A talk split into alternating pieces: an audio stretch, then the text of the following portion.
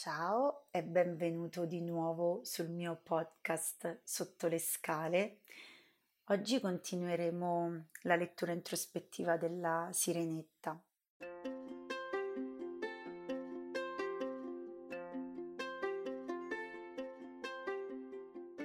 Non si muore per amore, ma si muore per scarso amore a se stessi. Questo sembra essere il messaggio centrale di questo racconto. E, ehm, la storia della Sirenetta è attraversata da diversi temi.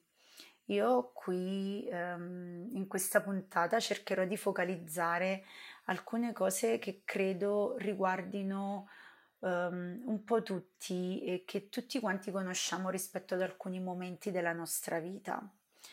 E, um, la sirenetta è la storia di qualcuno che ha voluto cambiare la sua condizione aspirando a um, qualcosa di più.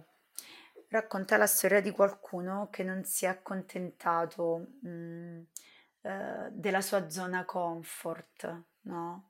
Era comodo il fondo del mare per la sirenetta perché eh, in qualche modo andarsi a mettere nei guai con questo desiderio di, eh, eh, di, arrivare in superficie, di conoscere il principe, vedere le navi.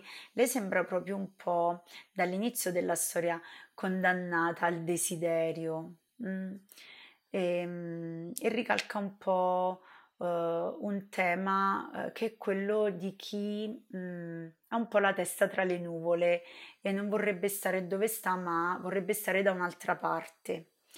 E, mh, a volte io stessa, anzi spesso io stessa mi sono sentita e mi sento così. Um, c'è quindi un desiderio uh, di eternità uh, che trasmette questo personaggio tant'è che il fine ultimo del suo mh, mm, cercare di far innamorare il principe di sé è quello di acquisire un'anima immortale, l'abbiamo detto nella prima puntata. E, ehm, la sirenetta vive questo desiderio con una grande contraddizione interna e con una modalità eh, che la porta a stare sempre tra due alternative inconciliabili. È proprio il suo personaggio che rappresenta questo, metà donna e metà pesce. Um, in qualche modo lei rappresenta di per sé stessa eh, come immagine l'immagine delle scelte eh, del, degli opposti inconciliabili, la razionalità e l'irrazionalità, ehm, il maschile e il femminile, il desiderio contrapposto alla paura. Um, la sirenetta um, vive uh, questo dramma uh, di um, cercare di soddisfare il suo desiderio e di scegliere di rinunciare a delle cose molto importanti per sé per soddisfare quel desiderio. Se ci pensate, nel momento in cui lei um, uh, capisce qual è la strada uh, per um, avere le gambe, in realtà um, cede uh, non solo la voce, ma cede il suo, um, il suo mondo relazionale, i suoi affetti, la sua famiglia e abbraccia una sofferenza che le viene eh, in qualche modo affidata come carico, quasi come un prezzo da pagare rispetto alla scelta fatta, per cui lei eh, per avere le gambe e per ottenere l'amore del principe rinuncia alla sua voce che è il talento di una sirena, mm, rinuncia ai suoi affetti, alla sua famiglia rinuncia alla, um, alla possibilità di vivere bene perché ad ogni passo lei sentirà come delle lame che le trafiggono i piedi e sanguinerà. Capite che questo è un costo molto alto da pagare per la libertà di essere chi sento di essere. Quante volte noi stessi ci troviamo, ci siamo trovati a mm, eh, in qualche modo a fare delle grandi rinunce ehm, per raggiungere un nostro obiettivo eh, o semplicemente a rinunciare a delle cose importanti per noi perché e questo è molto il tema della sirenetta perché chi sta nel mondo un po' come, eh, come la sirenetta tende a pensare che può essere amato solo se rinuncia a parti di sé, solo se in qualche modo si adatta. Il tema ehm, dell'essere senza voce, del togliersi la voce, ehm, è molto simbolico. Una persona che non può parlare, eh, che non ha voce, in qualche modo rinuncia a esprimere la sua identità, il suo modo d'essere al mondo. Tutte le volte che noi rinunciamo a esistere e quindi rinunciamo a dire quello che pensiamo, ad agire per quello che siamo e che sentiamo, ci togliamo la voce. Spesso quando facciamo questo tipo di rinunce eh, tutto ciò è legato perché pensiamo che se non lo facciamo perderemo l'altro hm? E, o perderemo eh, un vantaggio, una situazione che in realtà poi si rivela molto più dolorosa che vantaggiosa. L'idea di, della sirenetta che eh, amare tanto e rinunciare a tanto equivale poi a essere contraccambiati eh, è un'idea destinata a fallire nel corso della fiaba e io aggiungo anche nel corso della vita. Um, in qualche modo la misura di quanto possiamo essere amati corrisponde e combacia con la misura che noi abbiamo nell'amore a noi stessi. È proprio così. E, ehm, eh, e quindi non basta eh, amare tanto per essere amati e il nostro amore non verrà commisurato dai sacrifici che abbiamo fatto per l'altro. Um, questo, se alcuni di voi l'hanno provato, possono l'hanno sperimentato, potete capire cos'è. Um, che succede? La sirenetta sta al mondo senza reciprocità. Um, e quindi è una disfatta del sacrificio, sembra essere questo, no? Cioè la sirenetta sacrifica tutto per il principe, ma questo non le basta per ottenere il suo amore. Addirittura eh, lei gli salva la vita, ma lui non lo saprà mai e in qualche modo mantiene con lei una sorta di legame fraterno, le vuole bene come una sorella ma non c'è mai un accenno a volerla fare sua sposa ehm, e quindi non c'è un rapporto di parità. Mm? Ti dono tutto non è mai una buona idea. La sirenetta ha deciso di donare tutto e questo l'ha messo in una posizione di non reciprocità, di impossibilità di essere riamata nella stessa misura in cui lei ha donato eh, se stessa all'altro. E ehm, abbandonare tutto per amore non è una buona idea, um, perché in qualche modo ci porta a perdere parti di noi, a perdere l'amore per noi stessi, fino a perdere anche la possibilità di essere amati dall'altro. Uh, questa è una grande delusione, no?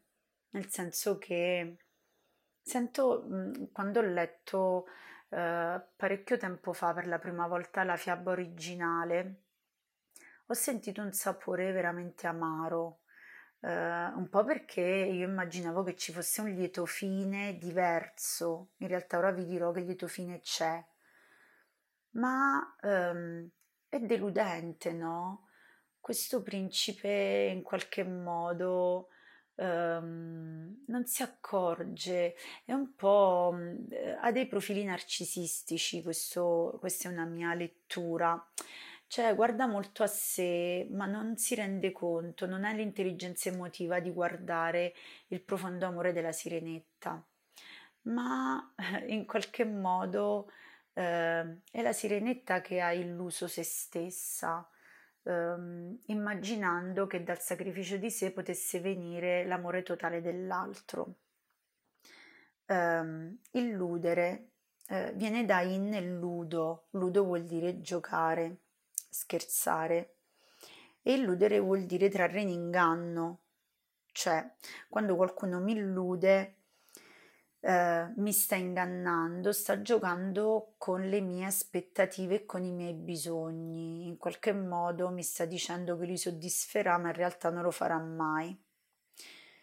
Um, la domanda buona che puoi farti oggi, se ti senti, se senti di essere stato illuso da qualcuno, è quanto hai fatto tu questo con te, perché spesso siamo noi stessi ad ingannarci, a giocare con le nostre aspettative, a portare noi stessi in luoghi, in relazioni ehm, che sono una versione distorta della verità, distorta dalle nostre aspettative.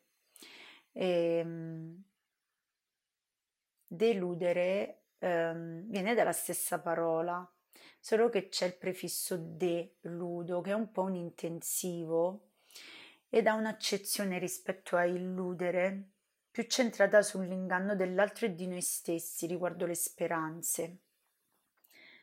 Um, le illusioni sono molto diverse dai sogni, molto diverse dai sogni, questo um, ci tengo a sottolineare questa cosa um, le illusioni hanno a che fare con un atteggiamento che poi porta alla delusione, um, cioè allo svelamento di un inganno. E l'atteggiamento che abbiamo quando ci illudiamo è quello di camminare sulla terra con lo sguardo solo verso l'alto, in cerca uh, esclusiva di quello che noi vogliamo vedere eh, senza mettere gli occhi su, su, dove stiamo mettendo i piedi. Mm. Chi sogna in qualche modo eh, guarda il cielo ma tiene i piedi ben saldi a terra e sta attento a dove mette i piedi, ma tiene lo sguardo al cielo. Eh, se guardiamo solo in alto rischiamo di ingannarci e di fuggire ad alcune verità che proprio vogliamo evitare di vedere eh, non perché siamo degli sciocchi, ma semplicemente perché ci fanno soffrire. Mm. E, um, un po' quando il principe si reca nel regno vicino per cercare la sposa e torna dicendo che ha trovato la sua anima gemella, quella che l'ha salvato. Um, è come quando noi ci sentiamo delusi perché perdiamo un partner che pensavamo fosse l'uomo della nostra vita o la donna della nostra vita, un'amicizia, un lavoro. E mm, la sirenetta si sente disperata. Guardate com'è eh, vicina al nostro modo di vivere le cose, questa storia, no? Perché in qualche modo si rende conto che tutto il suo sacrificio non è valso a nulla perché il principe non la ama. E, ehm, ma c'è un passaggio, sapete il fallimento è sempre un luogo da abitare. Se fuggiamo le sensazioni negative di un fallimento, che sia relazionale, ehm, che sia lavorativo, che sia personale, fuggiamo alla possibilità che quel fallimento reca in sé di farci fiorire in un modo nuovo. La sirenetta vendetta, rinuncia alla vendetta proposta dalle sorelle, rinuncia a tornare indietro, le sorelle le propongono di tornare indietro, lei non accetta questo e, e supera questa tentazione. Però anche questo è ok, a cosa è servito tutto quello che hai fatto? Quante volte?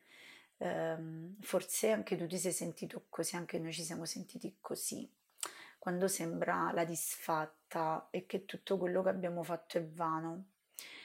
Eh, in realtà, eh, rinunciando alla vendetta e rinunciando a tornare indietro, La sirenetta rinuncia a eh, essere donna della terra o sirena del mare e in qualche modo decide di non perdere nessuna parte di sé. Quindi eh, sceglie di non sacrificare nessuna parte di sé, ma si sacrifica solo per se stessa. Quindi è un sacrificio non di sé, ma per sé. Rinuncia a suo, la sua idea, la sua illusione, quindi rinuncia al principe e rinuncia anche a tornare a quello che era prima. Spesso no, eh, ci succede che in qualche modo diciamo che stavo meglio prima. Lei rinuncia a dare questa lettura, non lo dice nemmeno e non ci torna. E, ehm, e quindi il riscatto eh, in questa fiaba consiste nello scegliere sia di rifiutare il ritorno al mondo marino, a quello che lei era prima che a lei non bastava, sia l'insistenza di conquistare l'amore di un uomo per diventare immortale. Queste due strade, lei si era illusa, credeva che per acquistare un'anima immortale avrebbe dovuto fare tutto questo processo di indurre all'amore un uomo rinunciando a se stessa. Allora la risposta non è né in fondo al mare, accontentandosi di un comfort dove però non ci sono aspirazioni ehm, e nemmeno eh, percorrere questa strada eh, del rinunciare a sé per farsi amare. In realtà la strada è un'altra. La sirenetta sceglie di vivere con estrema dignità il dolore. È molto bello il, eh, sono molto belle le, le, righe che descrivono nella fiaba che il suo mh, mm, lasciarsi morire non è qualcosa vissuto eh, teatrali- in modo teatralizzato, eh, c'è una profonda dignità con cui la sirenetta accoglie il fallimento, il dolore e la profonda solitudine che deriva da quel dolore. Eh, di nuovo, eh, le fiabe ci insegnano una cosa, questa in modo particolare. Quando viviamo un grande dolore, eh, possiamo decidere di remare contro e rifiutarlo, fuggendolo.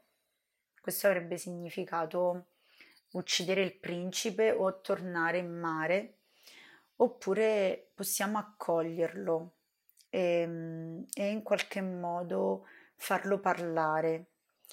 Eh, il dolore che la sirenetta sceglie di vivere, la solitudine cui si abbandona, hanno il potere davvero di trasformarla e di cambiare il suo stato, che era quello che lei desiderava dall'inizio. Ma quello che lei desiderava dall'inizio non avviene come lei pensava, come molte cose nella nostra vita.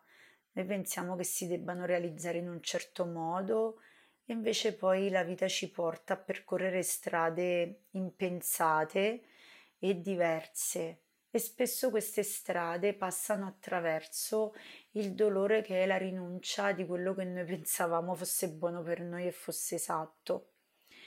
E, ehm, la sirenetta non uccide il principe, uccide la sua illusione sull'amore e uccide l'idea che solo salvando qualcuno io verrò amato davvero.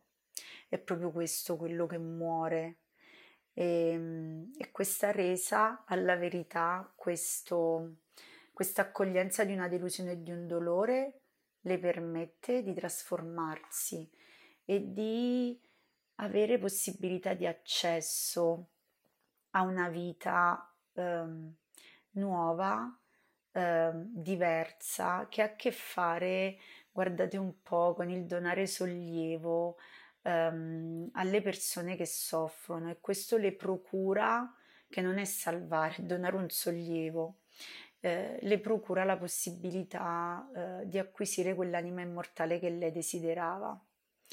Eh, La sirenetta insegna che la nostra felicità non dipende da nessuno, e, ehm, ma dipende esclusivamente dalla mia capacità di volermi bene e rigenerarmi e trasformarmi attraverso le prove della vita. Questo non toglie una importanza delle relazioni, hm? ma le fiabe raccontano un processo tutto molto interno a ciascuno di noi e in qualche modo hanno a che fare con le parti più profonde di noi stessi. E, ehm, la lezione più grande è che ogni grande cambiamento e trasformazione passa attraverso il fallimento, passa attraverso la necessità di fare i conti con una verità che sta dietro le cose che abbiamo voluto credere e che questo possiamo passarci e restiamo vivi, non moriamo nel fallimento, ma ci trasformiamo. Questo è un grande messaggio di speranza che da questa fiaba è un grande richiamo a imparare a prenderci cura di noi e a guardarci dentro con attenzione, a non avere paura della verità che a volte ci delude, perché in quella delusione sta la chiave di altre possibili trasformazioni.